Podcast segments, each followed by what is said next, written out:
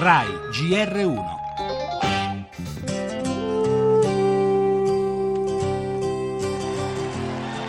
I will be president for all Americans. Sarò il presidente di tutti gli americani, repubblicani, democratici, indipendenti. To come together as one united people. Per noi è il tempo di tornare ad essere un popolo unito. I saw her today at the reception. Che presidente sarà Donald Trump dopo essere stato il candidato più controverso e politicamente scorretto della storia? Se lo chiede l'America, percorsa da sentimenti opposti di sconcerto e euforia. Contro Trump sono scese in strada centinaia di persone, dalla West Coast alla Pennsylvania e qui a New York, nelle principali piazze. You can't always get what you want. We have seen that our nation is more deeply divided.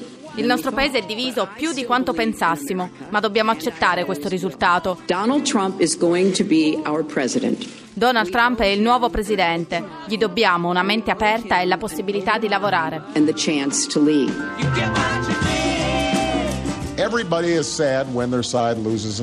Tutti sono tristi quando perdono le elezioni, ma il giorno dopo dobbiamo ricordare che siamo anzitutto americani. Dobbiamo lavorare per una transizione pacifica e una pietra miliare della nostra democrazia.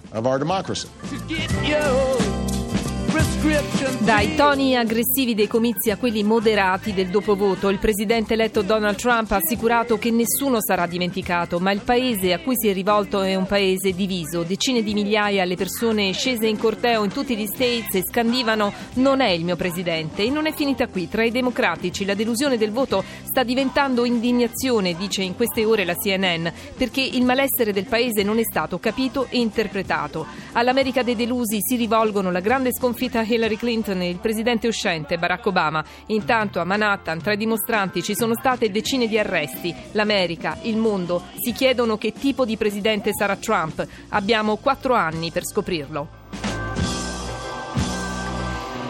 Nel nostro giornale parleremo anche delle reazioni internazionali all'elezione di Donald Trump e di quella dei mercati. Dopo uno shock iniziale in recupero le piazze asiatiche, bene anche Wall Street e le borse europee. Interviene poi Matteo Renzi, rapporti Italia-Stati Uniti non cambieranno, rassicura il Premier. Manovra, la rottamazione delle cartelle Equitalia viene estesa a tutto il 2016. Cronaca, chiusa l'inchiesta sull'omicidio di Luca Varani, il giovane barbaramente ucciso a marzo in un appartamento a Roma durante un festino a base di sesso e droga. Si va verso il processo. Ancora la scomparsa di Umberto Veronesi, tanti alla Camera Ardente, domani la cerimonia in forma laica. Musica, tornano a cantare insieme Mina e Celentano con un lavoro di brani inediti.